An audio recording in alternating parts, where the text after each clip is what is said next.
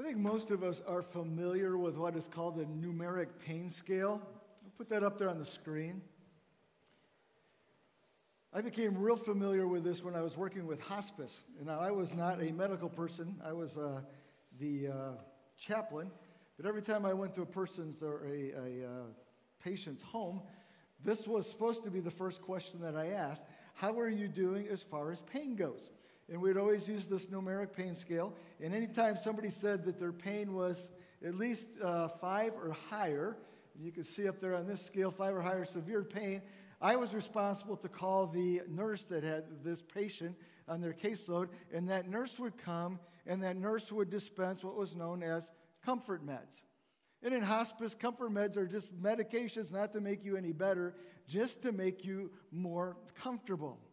But have you ever wished that there were a pain scale for life? There are some days when life is just hard, when the stress is so much, when the disappointment or the loss or whatever it is, that you wish you just had that pain scale because you'd be like, oh gosh, I'm up there like five, six, seven. And sometimes you might even get up there to, to eight or nine, where you just feel like the weight and the stress and the pain and the problems and the injuries, emotionally or mentally or even physically or even spiritually, where you just wish that you could have this pain scale so that you could communicate with somebody what's actually going on inside of you. And there's lots of different reasons for that. Maybe it's a loss that you've gone through in your life. Maybe it's an insult that you've endured, a failure. Maybe it's loneliness. Maybe it's some type of suffering, a betrayal, rejection. I don't know. But if you're completely honest, it's like, gosh, yeah, this pain scale would be helpful to communicate what's going on. But the pain scale needs something beyond that. It needs actually somebody to ask so I would walk in as a hospice chaplain and I'd say, How much pain are you in? But I walk in this morning here to ask that same question How much pain are you in?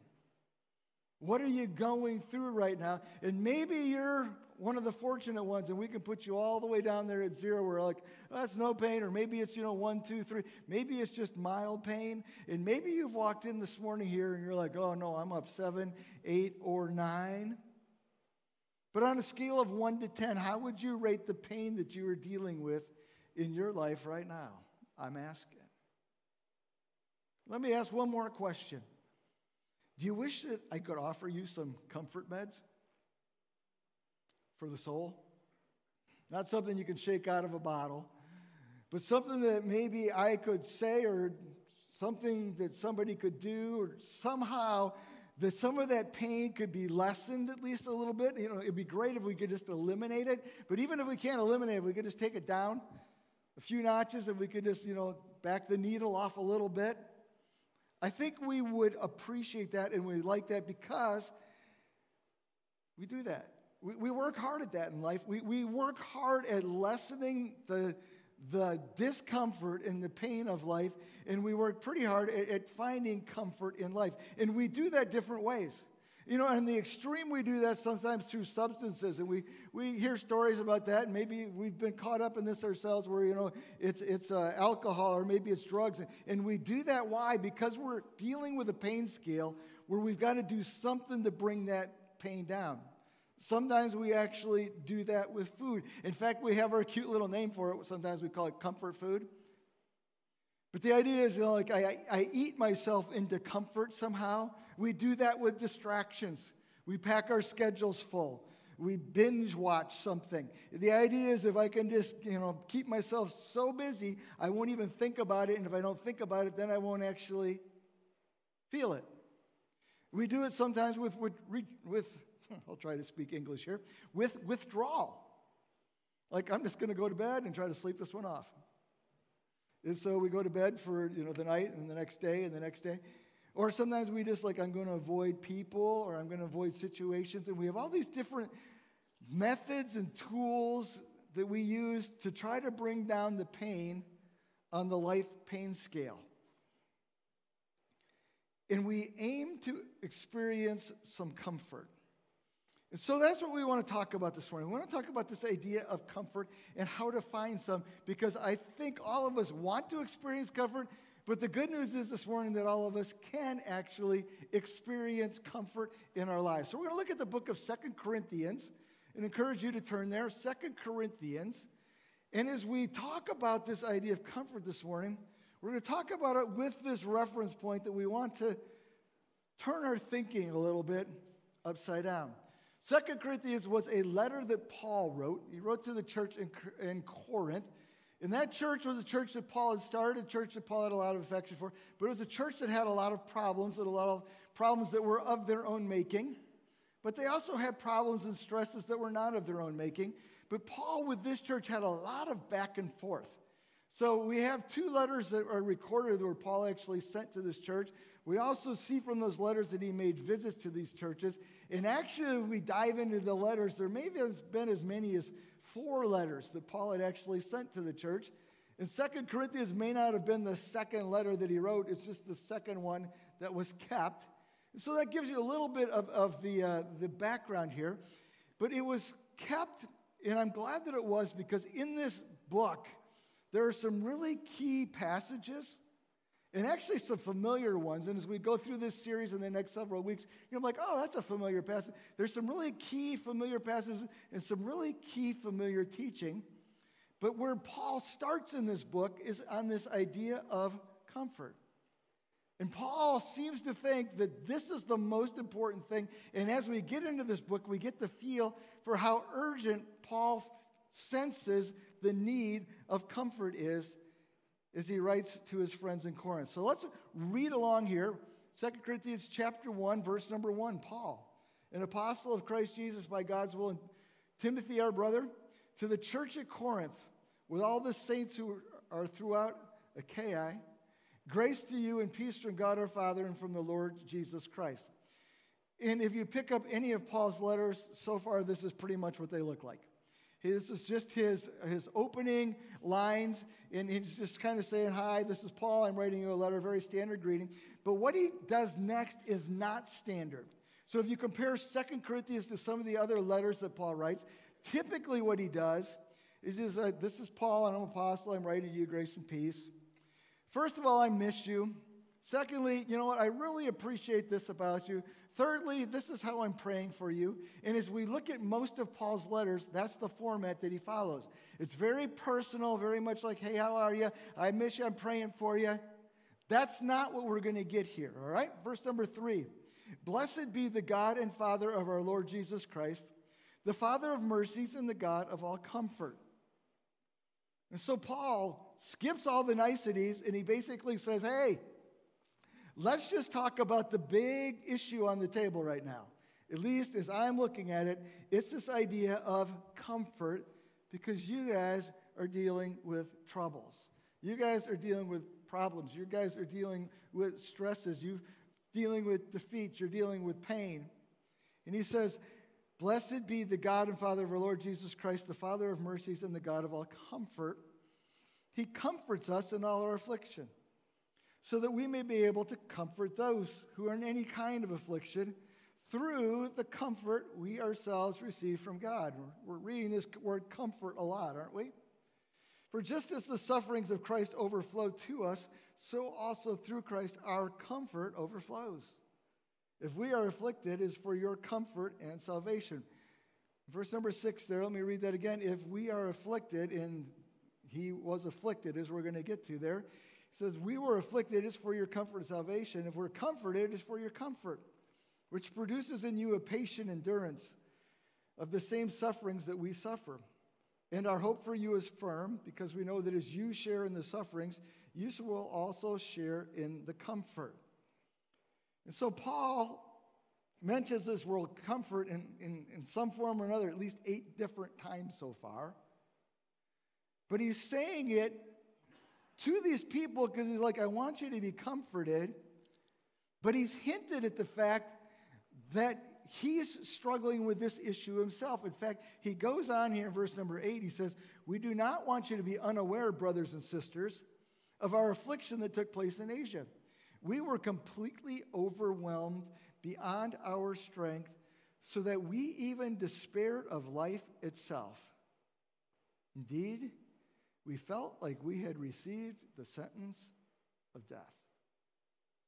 But first of all, we have no idea what this incident was. There's no way to cross reference this. There's no way to go back. Sometimes we can go back in the book of Acts and find the, the situations that, that you know, set up Paul's writing. We have no idea what this affliction was, what this problem was. It could have been physical, it could have been a persecution, it, it could have been something uh, like a health related thing, it could have been the attack of, of friends. We don't know. But Paul said, Here's what happened to me. I went through a situation that was so bad, I thought I was going to die. Ever been there? Or maybe sometimes it's like so bad, I wish I could.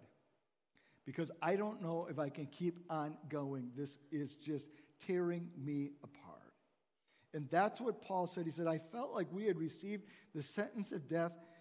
And then he goes on, though, and says, so that we would not trust in ourselves, but in God who raises the dead. And he has delivered us from such a terrible death, and he will deliver us. We have put our hope in him that he will deliver us again while you are joining and helping us by your prayers. Then many will give thanks on our behalf for the gift that came to us through the prayers of many. And so there's a really odd start to this book here because Paul is trying to help these people at the same time he's saying, Hey, I have really struggled here. On the pain scale, I've been at a 10. And so, as you know of my situation, let me assure you that I'm okay, but let me take that situation that I've been through and let me help you through your own situations. So there's a lot to unwrap here. Let's just start by making some general observations. First of all, this one everybody suffers. We all face hardships and afflictions, pain, sorrow, problems, troubles. It's universal. We all have those times, and sometimes it's just, you know, as simple as, as we go to the picnic at the park uh, or at the beach and the seagulls come and they, and they mess up the picnic, to something as bad as, as you know, we've lost a job or, or we, we've uh, lost a relationship, but we all have these troubles that come into life. It's universal. Actually, in this book of Second Corinthians, the word trouble is used nine times. So Paul's saying, you know what? I'm writing to you about comfort because you guys have lots of trouble. Trouble is part of the game. Secondly, some of our hardships are caused by faith. Some of our hardships and our troubles in life are just because we're human. It's just because of the human existence and, and, things happen. Some of it comes, though, when we're Christ followers, and sometimes we actually have to pay the price because of our faith. Sometimes we make a decision and that decision is costly to us. Sometimes that is even in a relationship level. Where I make a decision that I think is the right thing, but it really puts somebody off. And sometimes that's, you know, even in family situations, or maybe it's something at work you're like, you know what, there's a situation and you speak up for it because it is right and you pay the price for it. So sometimes our sufferings and our problems come because of our connection to Christ. Sometimes they just come. Thirdly, though, sometimes God keeps us from affliction. But I'm not sure when that is or if you know that. Because since you've been kept from it, you have no idea. So everything that didn't happen to you last week, so we don't really know how to deal with that. More what we're talking about here is the fact that a lot of the affliction and the trouble and hardship that comes, God just lets it come. And sometimes I'm like, I wish he wouldn't. And yet he says, you know what? I'm just going to let this come because when affliction comes, it says that comfort comes. And that's the important thing here is that we can experience comfort. As we read earlier, eight times Paul says, uses the word comfort. It's like making a, a point, right? God comforts you, and if you missed it, God comforts you, and if you missed that, God comforts, God, com- and He just keeps going and going. He says, comfort, comfort, comfort, comfort. And so we can experience comfort. And what I think is encouraging here is to look back and say, well, okay, we know that sometimes following Christ can bring the, the, the affliction or the hardship. Following Christ also brings the comfort. And as we read this here, it's not like it's offered it's like it's promised. You will be comforted. It's not like, oh, I hope you can find comfort, or if you want some comfort, I have some comfort for me. That's not how that reads. If you go back and read that passage, it's the God of comfort comes and comforts us. And one of the perks, one of the great perks of being a Christ follower is the fact that we have the comfort of God in our lives. Now, one of the things that's interesting to me also in this passage is it doesn't really tell us how God comforts us, just that He does. Now, there's one hint, right, when we get to the end of one of the things that God does to bring comfort into our lives. But God's, the, the, the bigger point here is that when you're struggling, when you're going through hardship, you can be assured of the fact, as a Christ follower, that He will bring comfort into your story. And so let's look at this word comfort and we're going to look at this word as we start, and then we're going to look at four other words that are associated with comfort, another form of the word comfort, as we unpack this passage a little bit. So let's just start with this word comfort. It can be both a noun or a verb, but it's one of those words that's a little bit hard to define. In fact, in fact, I uh, was looking at definitions as I was studying this week, and, and somebody came up with this great definition it's the state of being comfortable. It's like, well, that's helpful.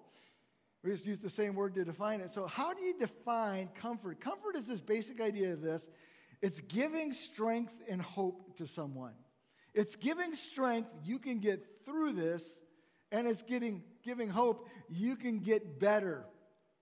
So, whatever it is that you're dealing with, there will be an end to this, or even if you have to keep going, there will be a turning point to this where you're going to be okay. And so, when we come to comfort somebody, that's what we're doing, is we're saying, hey, let me help you through this, because there, there is a through to this. It's interesting, the word for comfort in the Greek language is paraclete.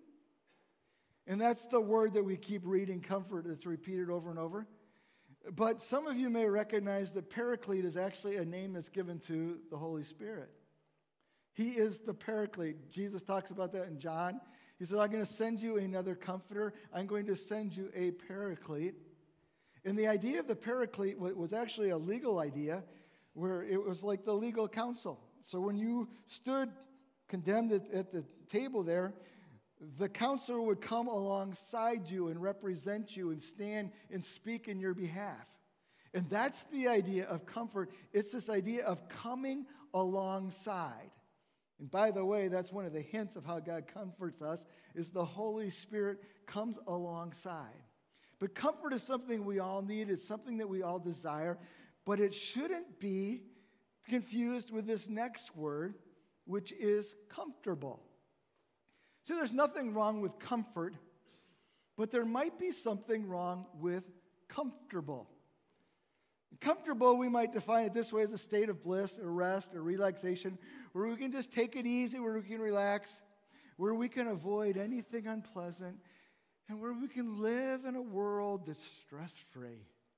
You know, just, you know, cl- uh, uh, you know rainbows and, and, and balloons and and we strive for that in life. Sometimes we describe it even as our, as our happy place.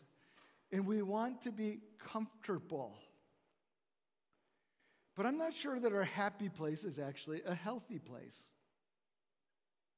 See, when we get comfortable, we have a tendency to become very self focused, very much focused. What, what do I want for me? What feels good to me? Oh, am I going to like that? Am I going to enjoy that? Will this be easy? And it's, it's a time where we, we push back against all of the things that actually could be helpful to us. But we become self indulgent. But the problem is, this often becomes our objective. In fact, we say like a phrase like this sometimes you know, I'm going to work hard so that I can have a comfortable retirement.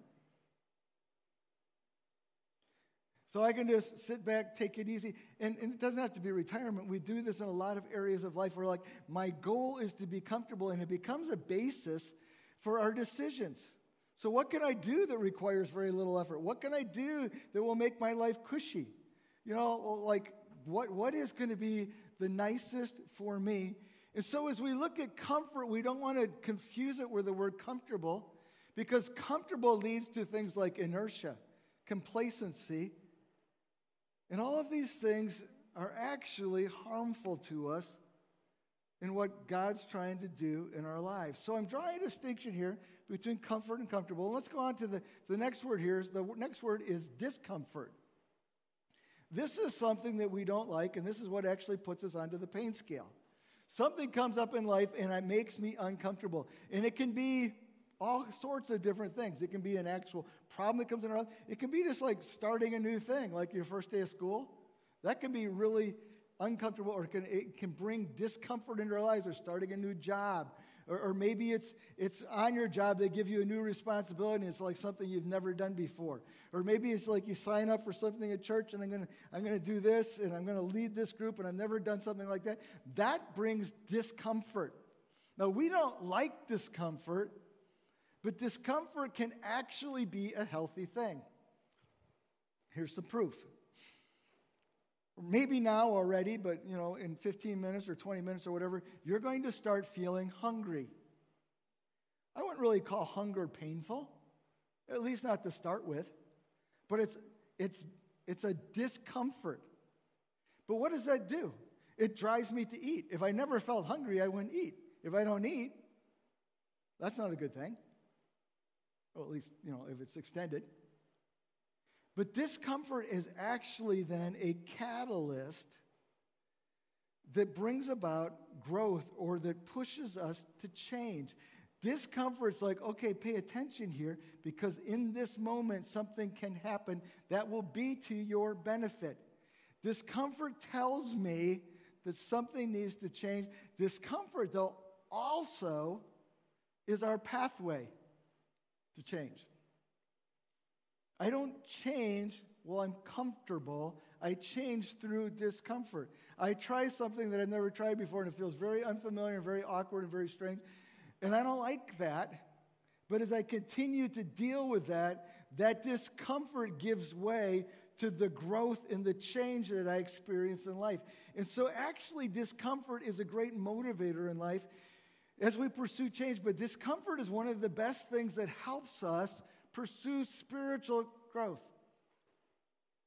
And so, in my thinking, the great life of following Jesus should be the life of, you know, it's never uncomfortable. I'm always comfortable. And God's like, no, no, no. Here's what we're going to do we're going to bring discomfort into your life because in the process of discomfort, you're going to change, you're going to grow, you're going to become somebody else, and you're going to experience something that you couldn't experience anyway else. And that's really where this all starts to turn upside down because discomfort becomes a way for us to experience the comfort of God. And the comfort of God is way better than the discomfort that we have to go through to get there. Well, let's go to a fourth word here. The fourth word is the actual word comforted. And this is what Paul's making a point about is I want you to be comforted. I want you to find comfort.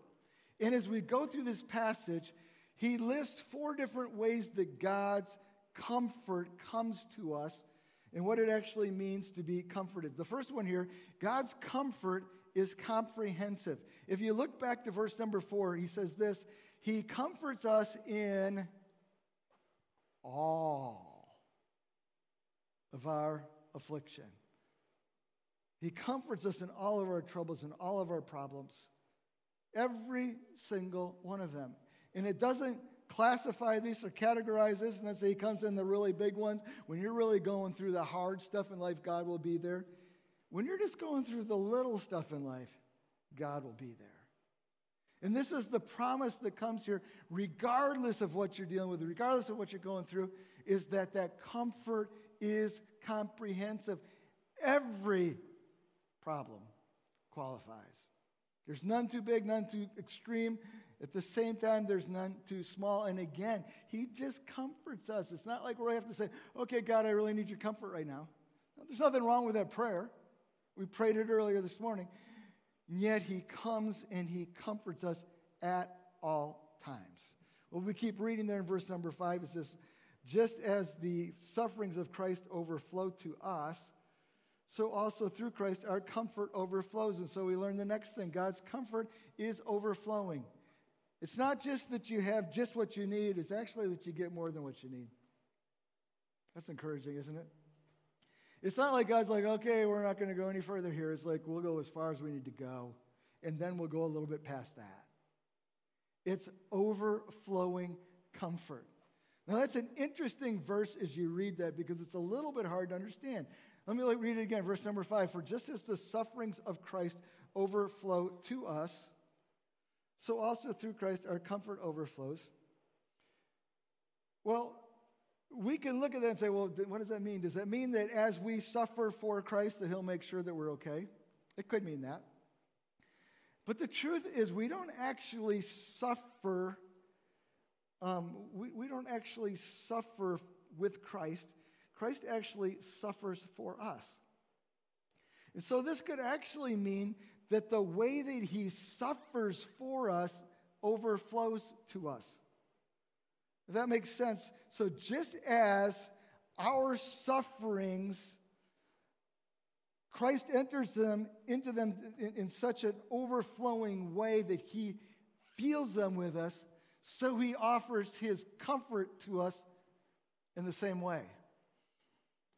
And so the idea, though, is that he takes on our comforts, or excuse me, our sufferings, they become his, and in its place we receive his comfort.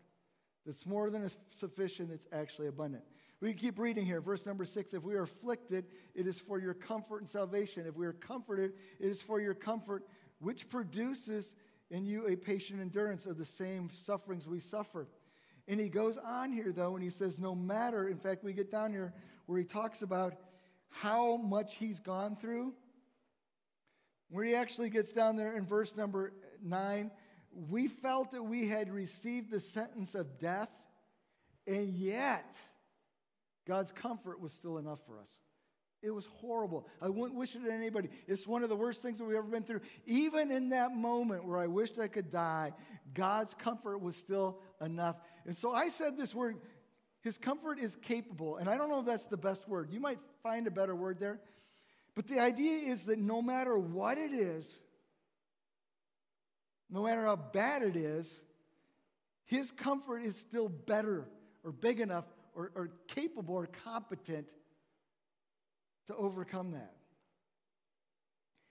Whatever the trouble is, his comfort is more than. Maybe the best way to say that. So, whatever you're going through, however extreme it feels, the comfort you receive can exceed that because it always is more than.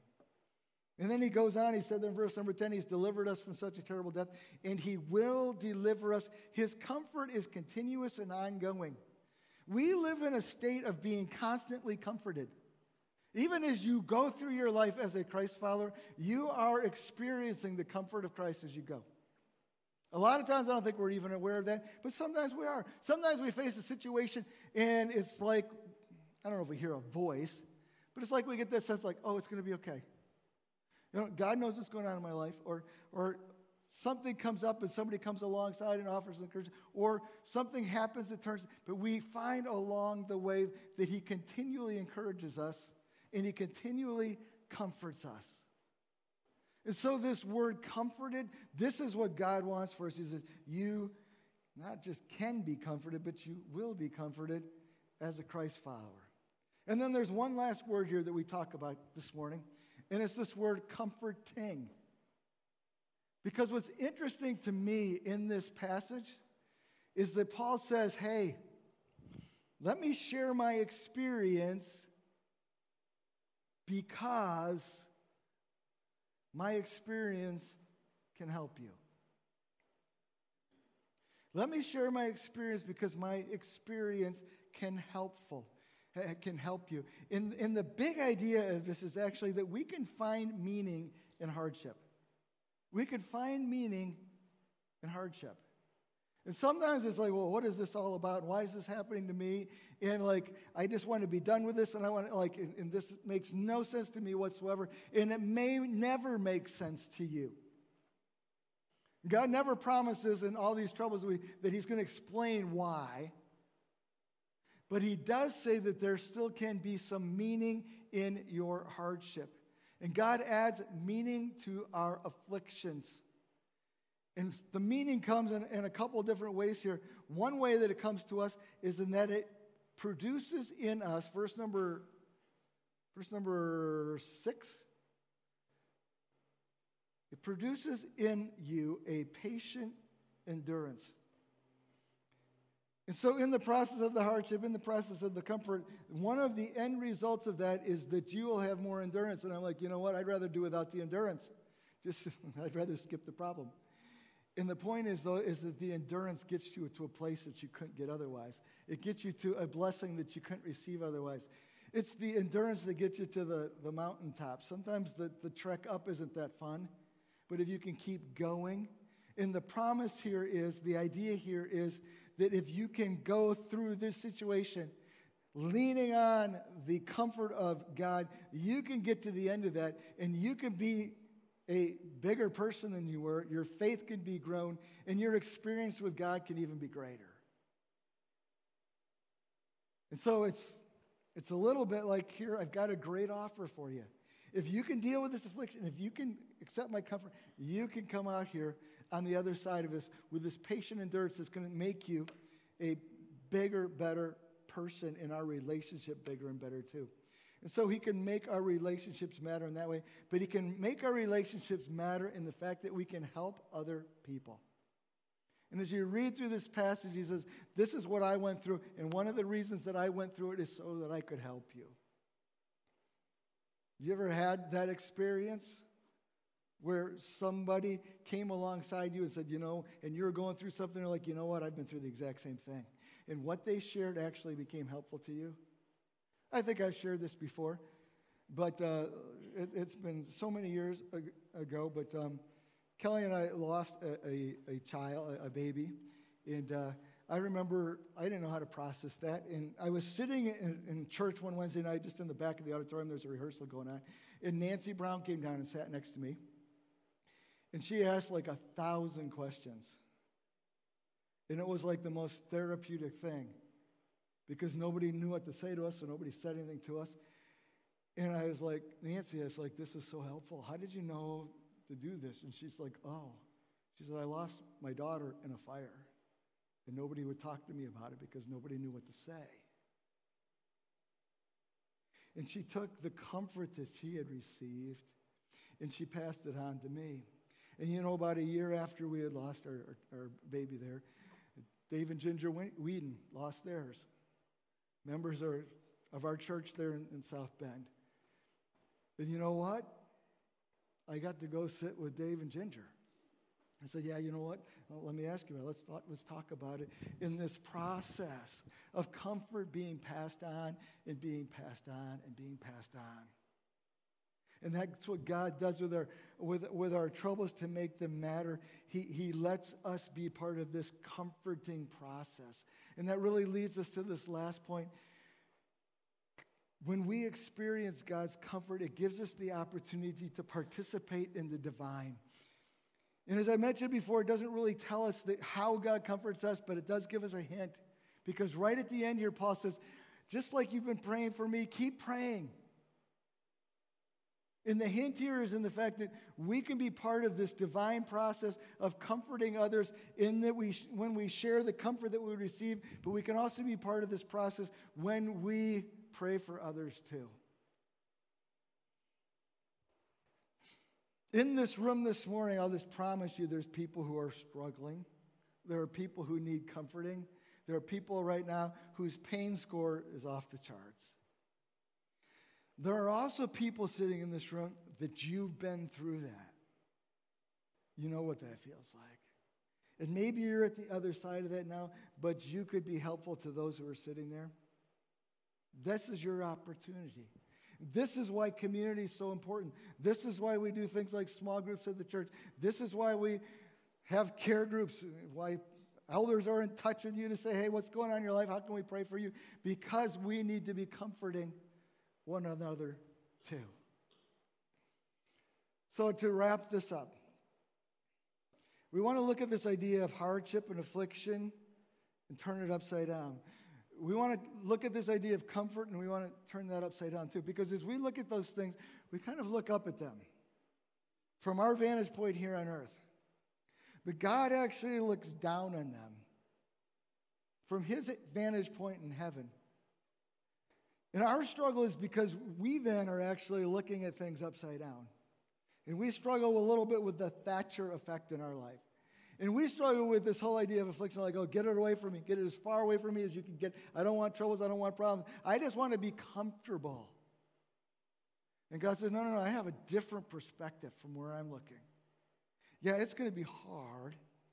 But in this hardness, you're going to grow. In this discomfort, you're going to make progress that you never would make. In this discomfort, you're going to even be able to help others in this process. In this discomfort, this affliction, this hardship, it can become worthwhile.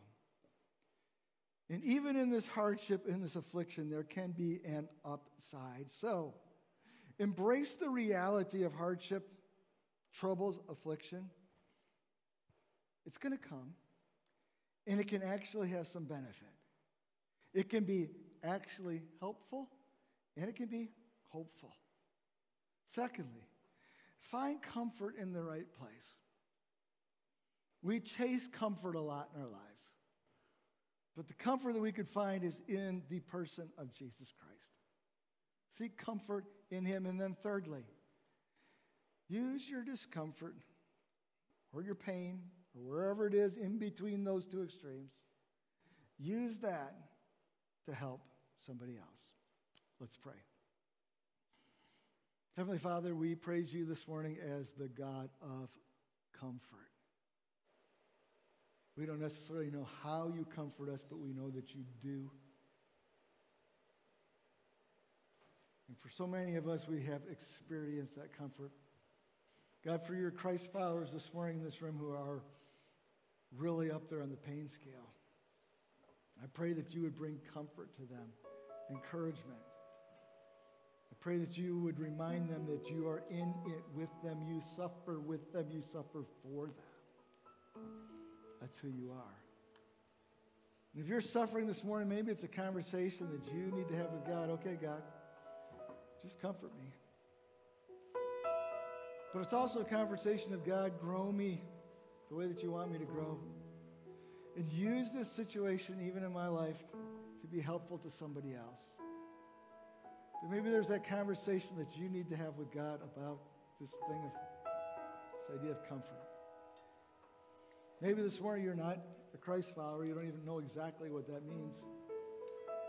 Jesus came and he died on the cross and he suffered for your sins, but he suffered for your pain too. And he enters into the pain of life. And he took it on himself. And so when we suffer pain, he brings comfort in its place. And if you don't have a relationship with Christ, you can invite him into your life. Simple conversation between you and him. Jesus, I believe that you came. You died on a cross for my sin and for my pain. Please come into my life, forgive me. Please come into my life and comfort me. That's what he wants to do. Maybe you've never made that decision. You have questions about that idea of following Christ. I'd love to talk to you afterwards. Say something to me. I'd love to have that conversation. God, I'm so grateful for the fact that you are a God of comfort.